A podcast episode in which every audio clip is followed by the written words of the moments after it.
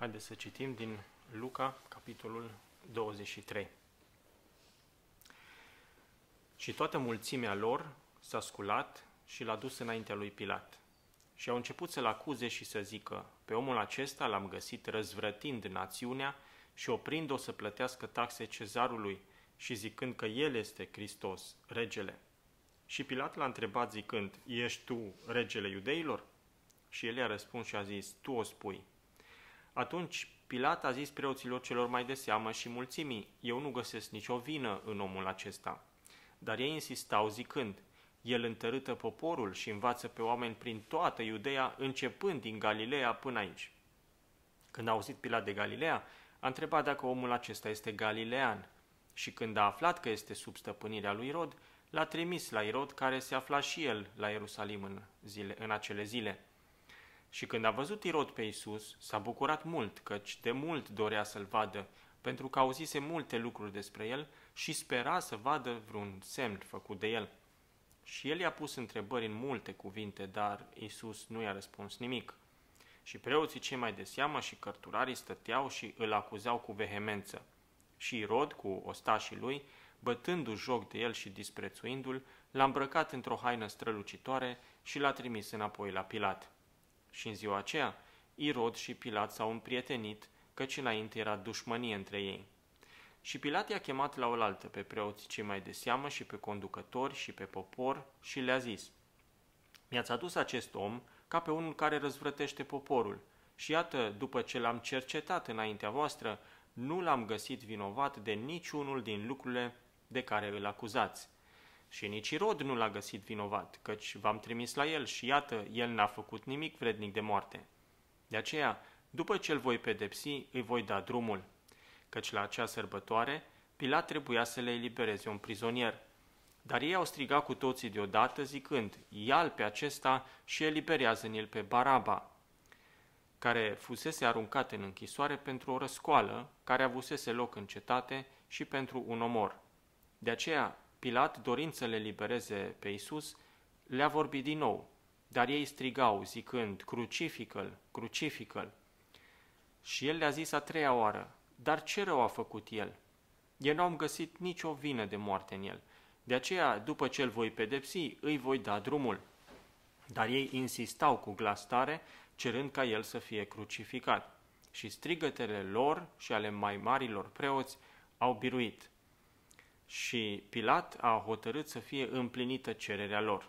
Și el le-a eliberat pe cel ce fusese aruncat în închisoare pentru răscoală și omor, pe care îl cereau ei, dar pe Isus l-a dat după voia lor. Și pe când îl duceau, au pus mâna pe un anume Simon din Cirena, care venea la câmp, de la câmp. Și au pus crucea în spate ca să o ducă după Isus. Și după el mergea o mare mulțime de popor și de femei care se văitau și îl plângeau. Dar, întorcându-se spre ele, Isus a zis, Fiice ale Ierusalimului, nu mă plângeți pe mine, ci plângeți-vă, ci plângeți pentru voi însevă și pentru copiii voștri. Căci iată, vin zile în care vor zice, binecuvântate sunt cele sterpe și pântecele care n-au născut și sânii care n-au alăptat. Atunci vor începe să zică munților, cădeți peste noi și dealurilor, acoperiți-ne, căci dacă lemnului verde îi fac ei aceste lucruri, ce se va face celui uscat? Și împreună cu el mai erau aduși și alți doi făcători de rele ca să fie omorâți. Și când au ajuns la locul care este numit Căpățâna, l-au crucificat acolo împreună cu făcătorii de rele, unul la dreapta și altul la stânga. Atunci Isus a zis, Tată, iartă-i, căci nu știu ce fac. Și ei au împărțit hainele lui între ei, trăgând la sorți. Și poporul stătea și privea și împreună cu ei, conducătorii își băteau joc și ziceau, pe alții i-a mântuit, să se mântuiască pe sine însuși dacă este el Hristosul, alesul lui Dumnezeu. Și ostașii de asemenea își băteau joc de el, se apropiau de el și îi dădeau oțet și ziceau, dacă ești tu regele iudeilor, mântuiește-te pe tine însuți.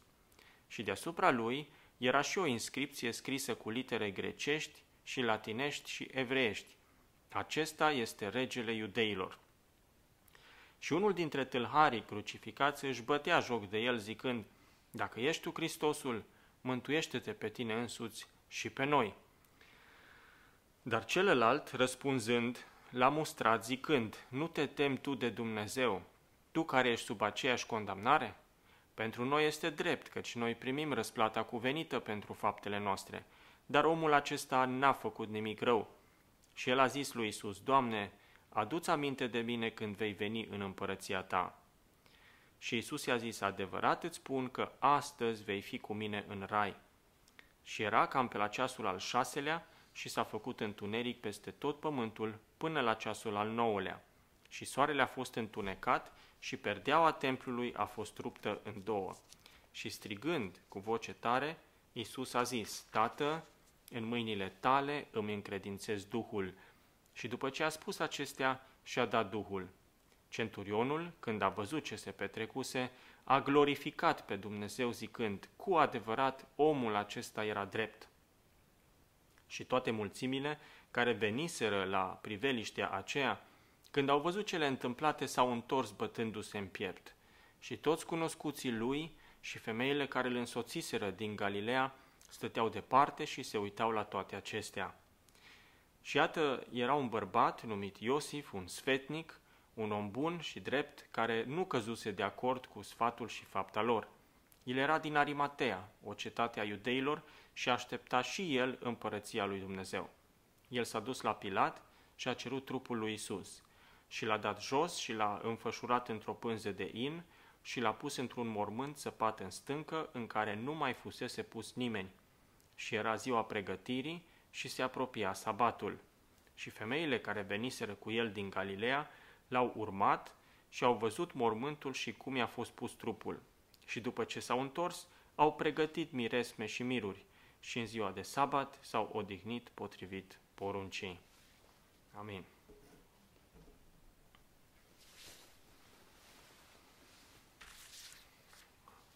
Luca, capitolul 23, începe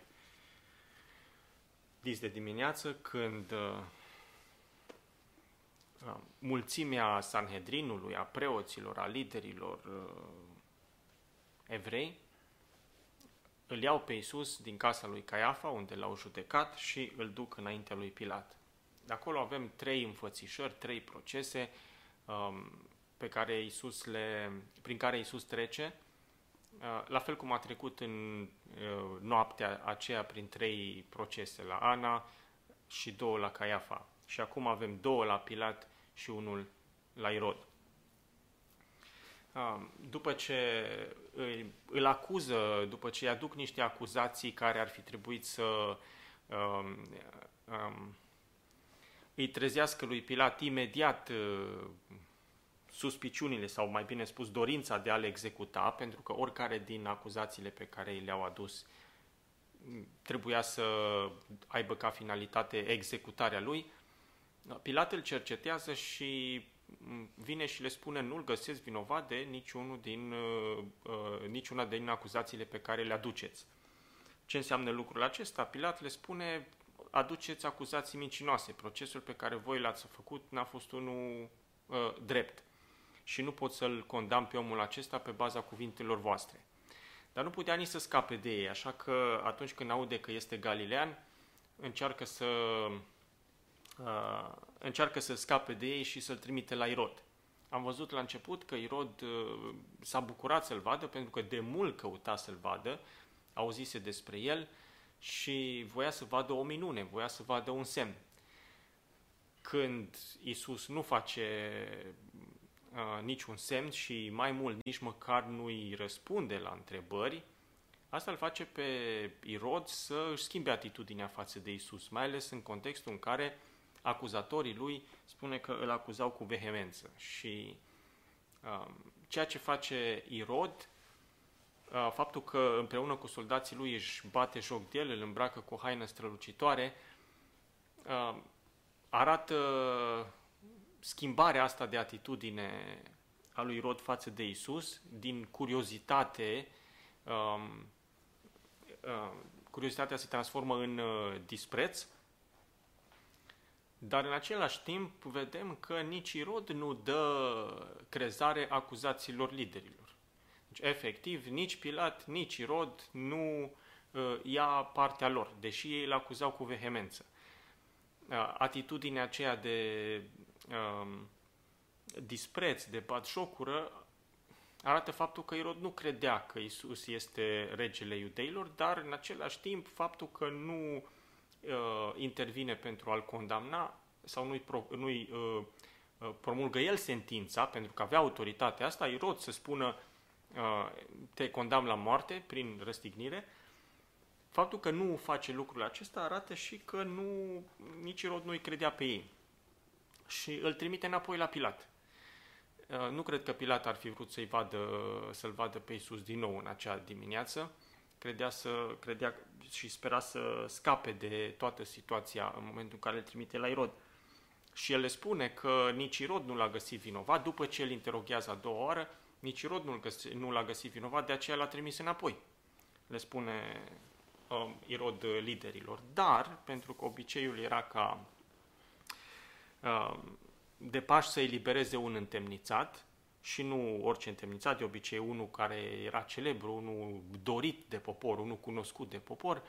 Ăsta este motivul pentru care la întoarcerea lui Iisus de la Irod vedem o mulțime de oameni acolo. Până atunci am văzut doar, preoții și, doar pe preoți și lideri.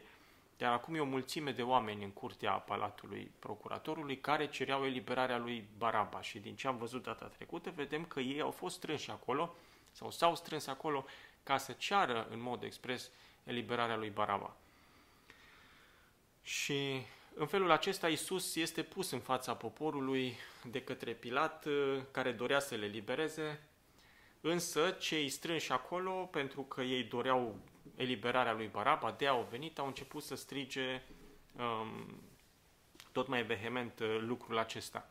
Și vedem și o creștere până la urmă a ostilității mulțimii față de Isus de datorită influenței uh, preoților, pentru că mulțimea cerea răstignirea lui Isus, chiar dacă nu aveau, dacă vreți, nimic personal cu Isus. Nu s-au adunat acolo pentru aceleași motive pentru care veniseră preoții acolo.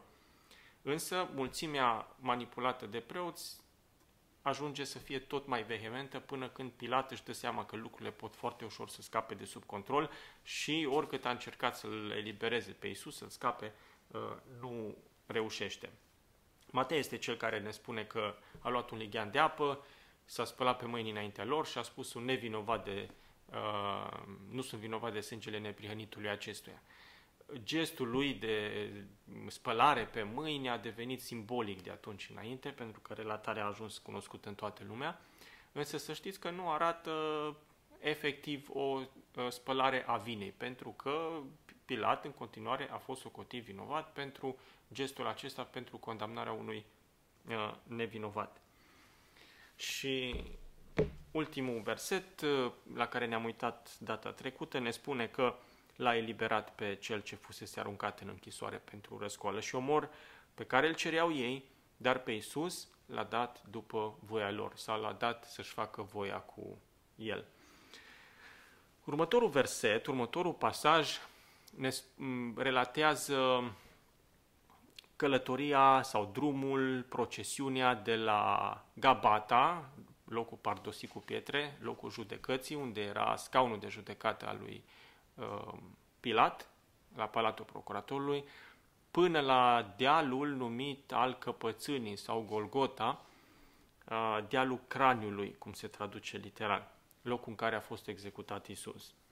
Um, pe drum se întâmplă câteva lucruri interesante și merită să ne uităm spre ele.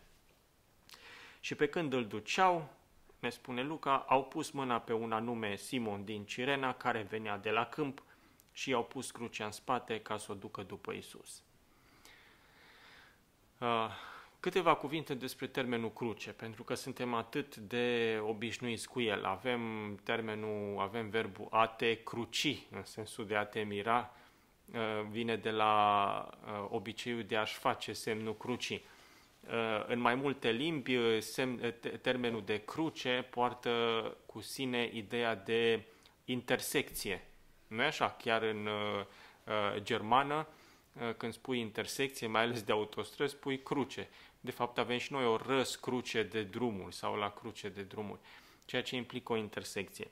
Dar ceea ce este interesant este că termenul în limba greacă, pentru că avem Noul Testament scris în limba greacă, nu este acela de uh, intersecție de ceva, ci este pur și simplu stauros, care înseamnă stâlp uh, vertical. Asta este sensul simplu, stâlp, lemn de tortură. Stâlp de tortură, uh, uneori era ascuțit, da? alte ori era pur și simplu un stâlp de care era atârnat uh, cel uh, răstignit și ăsta este sensul uh, simplu, primar al termenului, stâlp de tortură. De aceea Scriptura în alte părți spune că era atârnat pe lemn. Uh, când ne uităm la mm, toată simbolistica crucii, când ne uităm la diferitele forme, care mai de care mai împopoțonate, mai ales în cultura bizantină sau ortodoxă, um, dar chiar și la crucea catolică cu care sunt familiarizați uh, toți, da? să știți că nu așa arăta instrumentul de tortură pe care a fost răstignit Domnul nostru. Cel mai probabil a fost un stâlp uh, vertical. Asta este sensul termenului de stauros. Și, de fapt, dacă ne gândim la uh, pragmatismul uh, roman, care uh, făceau, ei făceau lucrurile cât mai simplu și cât mai eficient, ne dăm seama că așa probabil au stat lucrurile, pentru că a pune o bară transversală la oricare ar fi fost, fie că era vorba de T, în formă de T, deși erau crucificări, sunt uh, ulterioare cel puțin avem niște reprezentări grafice ale unor crucificați care erau așa crucificați pe o, uh, în formă pe o cruce sau un stâlp, dar era în formă de T, cu o bară transversală deasupra celei orizontale. Cu toate astea, cel mai comun fel de a uh, executa prin răstignire era pur și simplu să-l atârni pe un lemn uh, vertical. Nu foloseai nici uh, piroane, să știți că fierul era la mare preț atunci. În anul 70, romanii recuperau, chiar dacă era cu greu, recuperau piroanele cu care fixau crucificații, încheieturile crucificațiilor de lemn și nu lăsau să se piardă absolut nimic. Deci chiar și simplitatea și pragmatismul acesta uh, ne arată că uh, ei foloseau cea mai simplă metodă. Până la urmă să nu uităm că era vorba de o execuție, cei executați erau considerați cei mai de jos criminali și uh, foloseau lucrul acesta și tocmai contextul acesta ne arată că Uh, nu era nimic, uh, uh, com, nu, nu existau complicații inutile la instrumentul acesta de tortură. Cu cât îl ridicau mai repede, cu, cu cât era mai simplu, cu atât era mai bine pentru ei. Versetul ne spune că procesiunea aceasta, care pleacă de la Irod spre Golgota, spre dealul căpățânii sau al cranului, se întâlnește la un moment dat cu uh, cineva, da? cu un om pe drum care nu făcea parte din procesiune, care pur și simplu trecea pe acolo întâmplător, am spune noi. El se întorcea de la câmp, ceea ce mi se pare foarte interesant pentru că știm că deja de la orele 9 dimineața Domnul Iisus era deja atârnat pe lemn, ceea ce înseamnă că era uh, cel târziu ora 8 când Simon se întoarce de la câmp. Termenul de la câmp implică efectiv un câmp lucrat și atunci uh, un, un teren agricol. Mi se pare foarte interesant cum atât de dimineață Simon se întorce, adică s-a și dus, se și întoarce. Da, despre detaliul ăsta o să vorbesc imediat. Uh, când îl văd soldații, da?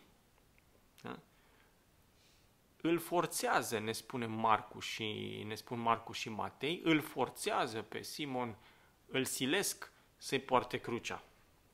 Uh, pur și simplu era un trecător, era cineva care stătea acolo, deoparte, omul nu era nici vinovat, nu era nici, nici nu s-a oferit el, nici nu s-a oferit el voluntar să îl ajute pe condamnat și să știți că nici nu voiai să fie într-o astfel de postură. Adică romanii aveau obiceiul ca să, uh, să facă un, o scenă publică dintr-o executare în așa fel încât să inspire frica uh, în ceilalți ca să nu facă ceea ce făcuse condamnatul. Cum condamnații erau vinovați prin, de, prin răstignire, erau vinovați de obicei de insurecție, de răscoală, um, făceau show-ul acesta um, punându-le bârna, stâlpul de tortură în spate ca să-și ducă singuri instrumentul până la locul de tortură și asta făcea și mai horifică și mai îngrozitoare uh, așteptarea aceasta a condamnaților. Deci scena era cu atât mai cumplită. Domnul Iisus deja trecuse prin uh, bătăi, printr-o biciuire, pentru că Pilat ordonase lucrul acesta. Uh, era deja uh, slăbit din punct de vedere fizic și cel mai probabil nu era în stare să își ducă uh, crucea, să-și ducă lemnul acesta, stâlpul de tortură um, în mod constant. Și cel mai probabil ăsta este motivul pentru care uh, soldații l-au văzut pe Simon, l-au înșfăcat, l-au forțat, l-au silit să ducă el lemnul de tortură având în vedere că e o scenă publică pe care o făceau romanii, vă dați seama ce însemna pentru unul nevinovat să poarte lemnul de tortură spre un anumit loc, ca și cum el însuși este condamnat și uh, își duce, urmează să fie, să treacă prin chinurile acelea. Ce a fost în mintea și în inima lui Simon e greu de, uh, e foarte greu de descris. Uh, am putea spune la o primă citire ce ghinion a avut Simon că s-a aflat acolo, omul nepotrivit la locul nepotrivit. Da? N-avea nicio treabă, omul vine de la câmp și să uh, ajungă în dimineața aceea să treacă printr-o astfel de experiență. Dar chiar așa să fie omul nepotrivit la locul uh, nepotrivit?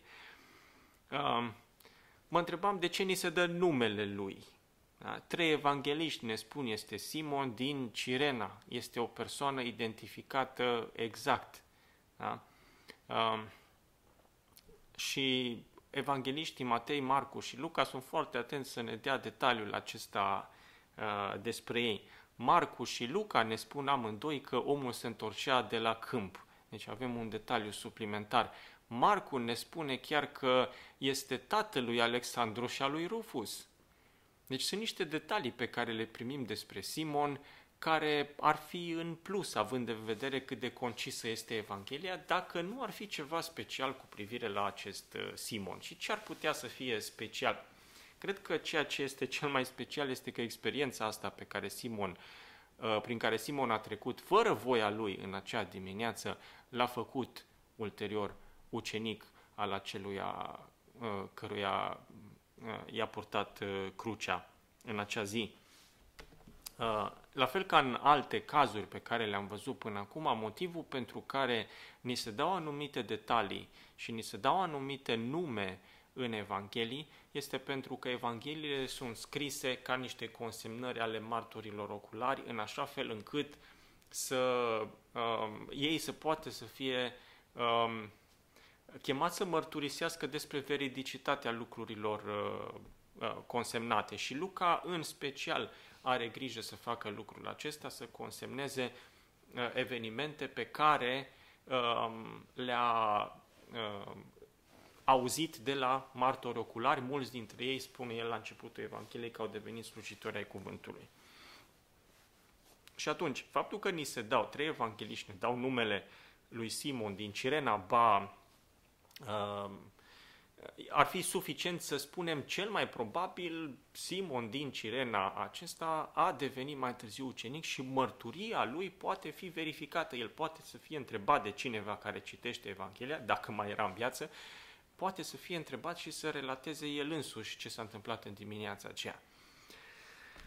Uh, mai mult, faptul că ni se dau numele fiilor lui, din nou este un detaliu complet în plus dacă mm, ar fi irelevant. Dar dacă Simon și familia lui au ajuns să fie mântuiți, dacă Alexandru și Rufus uh, au fost uh, printre credincioși, atunci înțelegem de ce um, sunt, importe, sunt foarte importante detaliile astea pentru că ei pot să fie consultați, mărturia lor poate să fie verificată. Din nou, asta implică faptul că uh, uh, ei au ajuns să fie mântuiți și să fie ucenici al lui Isus, ceea ce este extraordinar.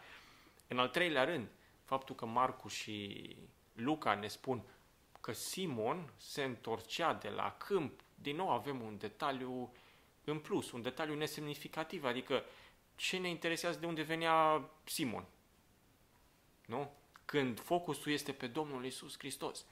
Dar detaliul acesta ne face cumva să ne punem în poziția primilor credincioși și poate chiar autorilor, a evangeliștilor, al lui Marcu sau al lui Luca, care aude de la Simon da? Sau uh, li, li se spune, ne-l putem imagina, asta încerc să vă spun, ne-l putem imagina pe Simon povestind, mărturisind ce s-a întâmplat uh, în dimineața aceea și povestind și repovestind uh, celor interesați. Nu? Și zice, am fost plecat dis de dimineață la câmp. Când mă întorceam de la câmp, mi s-au întâmplat lucrurile astea. Da? Și cred că ăsta este unul din motivele uh, pentru care avem detaliul acesta, care este în plus, într-un context în care evangeliștii încearcă să descrie cât mai concis evenimentele acestea, pentru că erau atât de intense și cu atât de multe detalii. Uh, când tragem linie, de fapt ne dăm seama că Simon a fost omul potrivit la locul potrivit și nu invers, chiar dacă experiența a fost una șocantă pentru el în acea dimineață. Uh, și asta pentru că tocmai experiența aceea i-a schimbat viața pentru uh, totdeauna. Și aici cred că se vede, sau sigur se vede, e un loc bun în care să vedem suveranitatea lui Dumnezeu. Pentru că o mare mulțime de oameni îl însoțea pe Isus, femeile uh, plângeau, se boceau, se tânguiau, dar nu a fost numai femei acolo, că spune o mare, uh, un mult norod, da? au făcut lucrul acesta. Dar soldații nu se uită și spun, ia să vedem care bărbat e mai tare aici și care e mai uh, uh, puternic sau mai înalt uh, și așa plângi tu după condamnatul ăsta, de ce nu-i dai o mână de ajutor? Da. Până la urmă soldații îl iau pe un biet om care pur și simplu trecea pe acolo, da? care nu are nimic de a face cu toată procesiunea, care nu are uh, nu-L cunoaște pe Isus, care nu are niciun fel de legătură cu El, niciun atașament față de El. Și tocmai pe Simon îl iau, pun mâna pe el și îl forțează să îi poarte uh, crucea. Vă dați seama, Simon n-a venit voluntar. Da? Uh, n-a văzut cât de mult se chinuia Isus, uh, poate se prăbușea sub greutatea lemnului, uh, ezita în pașii pe care îi făcea și să-i fie atât de milă de el încât să spună, mă ofer eu voluntar să vin la el și să iau povara asta. Simon n-a făcut lucrul acesta și n-a avut nici, nicio intenție de a face lucrul ăsta. Tocmai de aia spune că l-a silit și atunci când, ne, ne dăm, când vedem ce înseamnă verbul acela din Matei și din Marcu, ne dăm seama că de frică a făcut lucrul acela. A, ar fi putut să uh, obiecteze, ar fi putut să încerce să se tragă înapoi, dar până la urmă, de frica soldaților, a acceptat să facă lucrul acesta. Uh, Simon n-a venit la Isus prin propria lui voință liberă. nu e așa? N-a luat el o decizie de a-l urma și a-l ajuta pe Isus. Din contră, aparent, pur și simplu, Simon uh, era din întâmplare acolo și poate cărând acea cruce care, fără îndoială că era, nu era ușoară, uh, îi regreta că s-a dus în dimineața aia la câmp sau că atunci s-a trezit să plece de la câmp și să vină acasă. Da? Dar tocmai ceea ce aparent era o întâmplare a lucrat spre mântuirea lui. Și aici se vede suveranitatea lui Dumnezeu, și felul în care a lucrat circumstanțele vieții lui Simon, nici nu mai vorbesc de faptul că era din Cirena, nu din, uh, la origine uh, și cum a ajuns în Ierusalim, cum a ajuns la un câmp în Ierusalim și toate lucrurile astea pentru că el trebuia să fie omul potrivit la locul potrivit, să treacă când pentru el și pentru ceilalți era întâmplător, da? De fapt nu era nicio întâmplare, Dumnezeu a hotărât toate circumstanțele vieții lui în așa fel încât Simon să întâlnească pe Isus în ultimele ore ale vieții lui și să facă ceva pentru Isus uh, ce nimeni altcineva n-a făcut. Dacă vreți să fie mai aproape de Isus decât au fost oricare dintre, uh, dintre ucenicii lui. Pentru că în momentele alea, în procesiunea aia, cine credeți că i-au fost cel mai aproape? Simon, străinul acesta care n-avea nicio treabă cu Isus. Și a văzut și a asistat la această procesiune da, până au ajuns acolo la dealul căpățânii, la uh, Golgota. Dacă Simon a fost mântuit și cred că a fost, cel mai probabil a fost, atunci asta scoate în evidență suveranitatea lui Dumnezeu într-un mod extraordinar. Dumnezeu care lucrează toate lucrurile împreună. Dumnezeu care ne face să ajungem în niște situații pe care nu, le, nu ni le explicăm, uh, niște situații prin care poate um, ne șochează, trecem prin niște stări uh, care nu sunt foarte plăcute, dar care le lucrează împreună spre, uh, spre binele nostru uh, veșnic. Și de asemenea vedem puterea mântuitoare a lui Isus, uh, care, condamnat fiind și fiind pe drumul spre execuție, spre moarte, uh, Dumnezeu face în așa fel încât uh, iată că un om acolo care nu avea nicio legătură cu Isus ajunge să fie mântuit. Da? Deci dacă Simon a fost mântuit, asta arată puterea mântuitoare a lui Isus care face ucenici, care aduce rod chiar și atunci când este pe cale de a muri. De fapt, același lucru se întâmplă și cu tâlharul și despre el știm sigur că a fost mântuit. nu e așa? Deci Isus face ucenici, Isus mântuiește chiar și în stările astea uh, ultime și cumplite prin care uh, trece. Și este asta o lecție pentru noi? Da. Asta ne spune că Dumnezeu poate să mântuiască pe oricine și în orice uh, situație. Da? Și pe unul care uh, nu, este, nu vede nicio cale de ieșire și care este pe moarte, cum este tâlharul, dar și pe unul care nu are niciun interes uh, de a veni la Isus, nu are niciun interes de a veni la Dumnezeu și Dumnezeu are calea lui de a-l aduce. Da?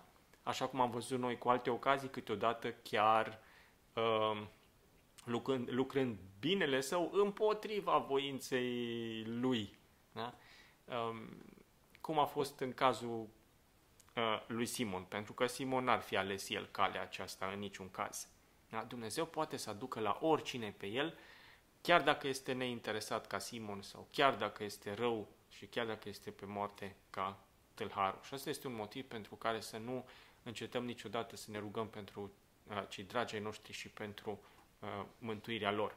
Din nou, episodul acesta cu Simon cred că ne stă înainte ca o dovadă extraordinară cu privire la uh, puterea de mântuire a lui Isus și cu privire la suveranitatea lui Dumnezeu. Luca ne dă niște detalii în continuare care nu se regăsesc în, cei, în celelalte evanghelii. Și anume, ne spune că după el mergea o mare mulțime de popor și de femei care se văitau și îl plângeau. Și dacă și în continuare avem ceea ce nu se găsește în altă parte, și anume faptul că Isus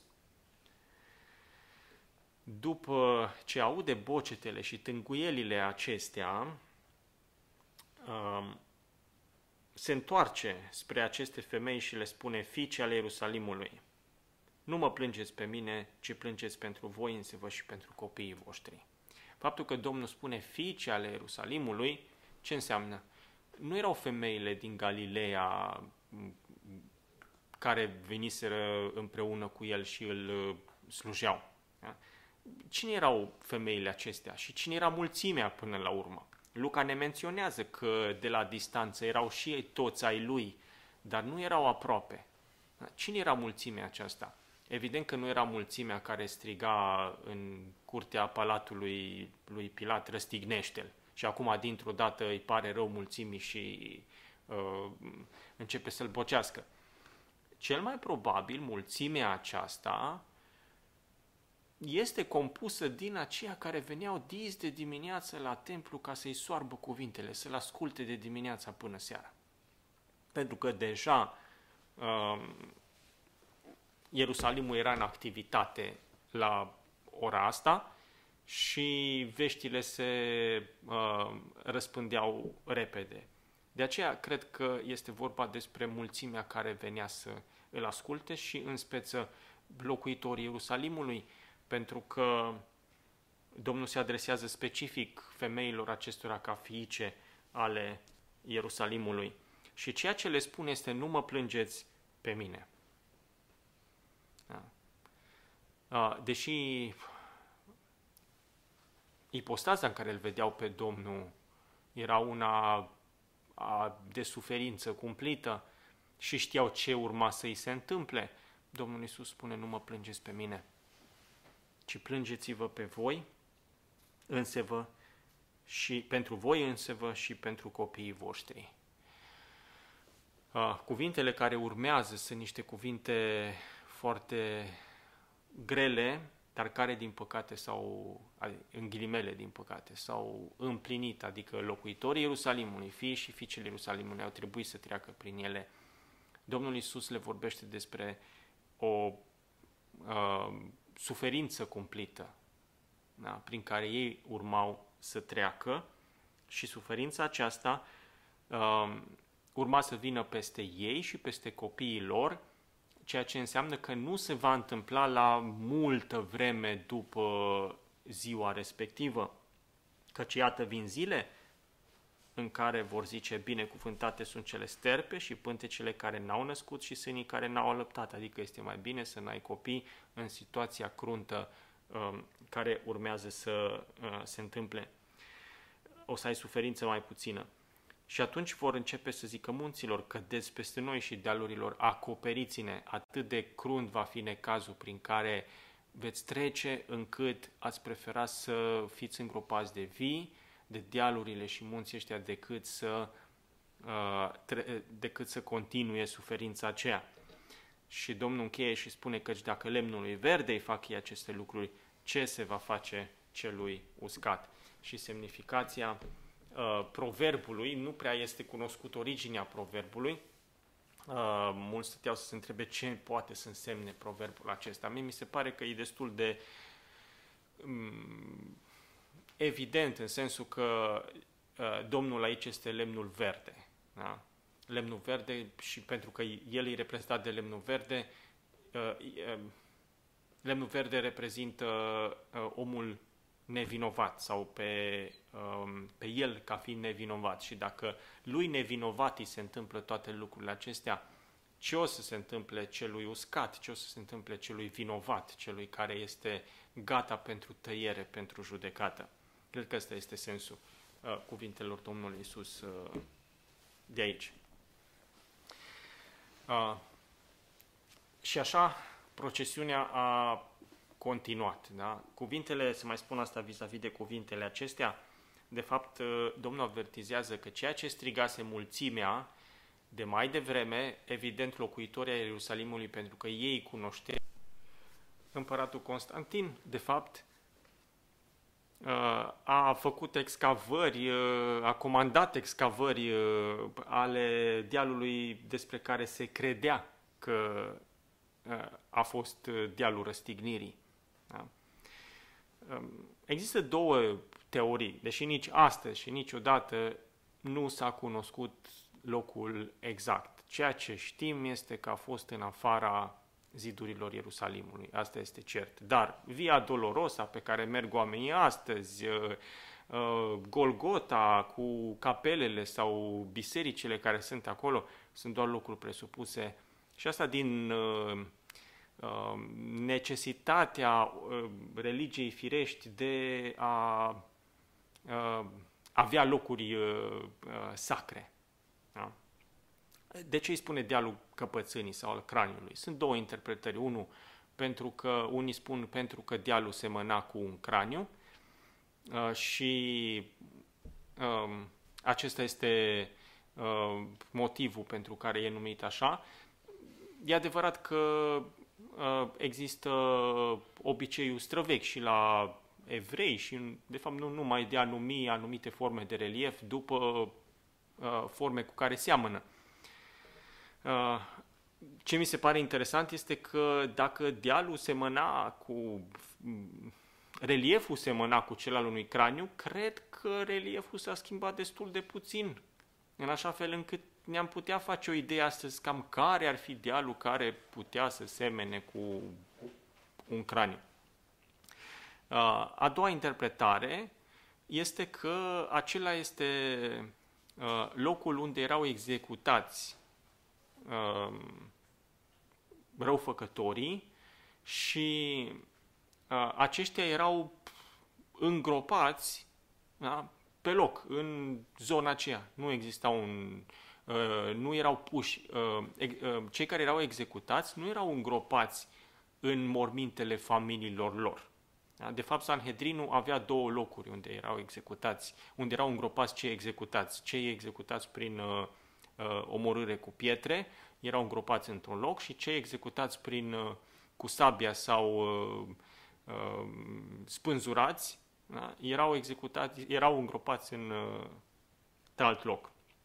Și uh, unii spun că de acolo, pentru că era un loc unde erau executați și îngropați cei uh, fără de lege, ăsta e motivul pentru care uh, e numit uh, așa.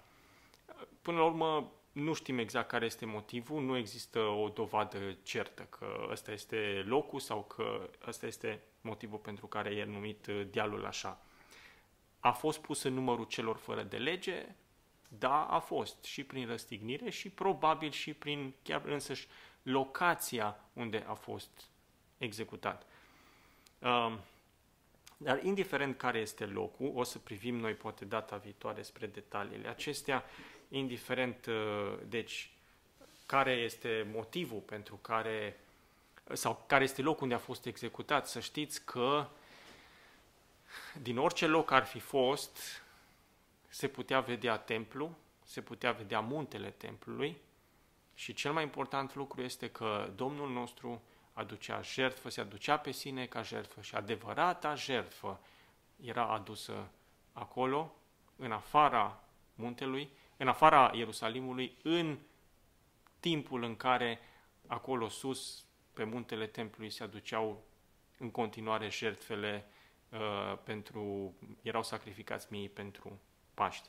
Mielul lui Dumnezeu care ridica păcatul lumii era adus acolo ca jertfă și ce mi se pare interesant este că atitudinea celorlalți uh, era una de batjocură în contextul în care uh, se uh, aducea jertfa, adevărata jertfă, împlinirea tuturor jertfelor, privitorii și soldații spune că își băteau joc.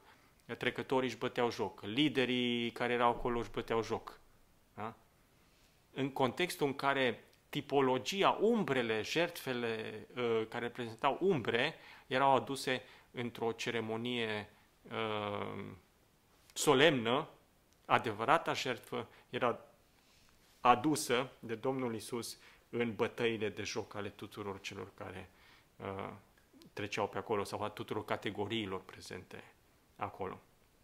Uh, ne oprim aici cu studiul din Luca 23. Data viitoare vom privi și spre uh, prima din cele șapte ziceri ale Domnului Isus Hristos, uh, și anume rugăciunea Lui ca Tatăl să-i ierte pe aceștia că nu știu ce fac. Domnul Isus rostește, deși suferința lui uh, și jertfa lui este depusă în tăcere, el n-a deschis gura, cum spunea profeția, ca un miel care îl duci la tăiat. Uh, sunt șapte afirmații pe care el le face pe cruce și e foarte important să privim pe scurt spre ele. Luca menționează trei dintre ele, Ioan menționează trei dintre ele, Matei și Marcu menționează una dintre ele. Uh, prima dintre acestea șapte sunt, este cea consemnată de Luca aici, rugăciunea lui, Tată, iartă-i căci nu știu ce fac. Rugăciune care este rostită cel mai probabil în timpul în care îi îl pironeau uh, pe lemn. Dar despre astea vom discuta mai în detaliu data viitoare. Uh, uitându-ne la Simon, uitându-ne la ce s-a întâmplat atunci, uitându-ne la avertizarea Domnului Isus, ne dăm seama de uh, efectiv de suveranitatea lui Dumnezeu, de puterea de mântuire, de grija Domnului Isus, de iubirea lui, de faptul că era acolo uh, nu copleșit de resentimente, uh, nu uh, pierzându-și cumpătul din cauza suferințelor și a nedreptăților, ci era stăpân pe situație și știa că trebuie să ducă lucrul ăsta până la sfârșit, că este cel mai important lucru care putea să fie făcut de om. Și în mijlocul suferințelor care erau foarte reale, erau foarte dureroase, Domnul Iisus, uh, Dumnezeu lucrează aducerea lui Simon la el și mărturia lui putea astfel să fie cunoscută și folosită de Dumnezeu mai târziu. Uh, să nu încetăm, deci, cred că cea mai importantă lecție când privim spre Simon este să ne pierdem nădejdea că Dumnezeu poate să mântuiască pe oricine, chiar și pe cineva care este indiferent sau care nu are nicio treabă cu uh, Domnul Isus. El are calea lui de a-l aduce și pe un astfel de om să se întâlnească cu Domnul Isus și întâlnirea aceea să fie decisivă pentru el. Slăvit să fie el. Amin.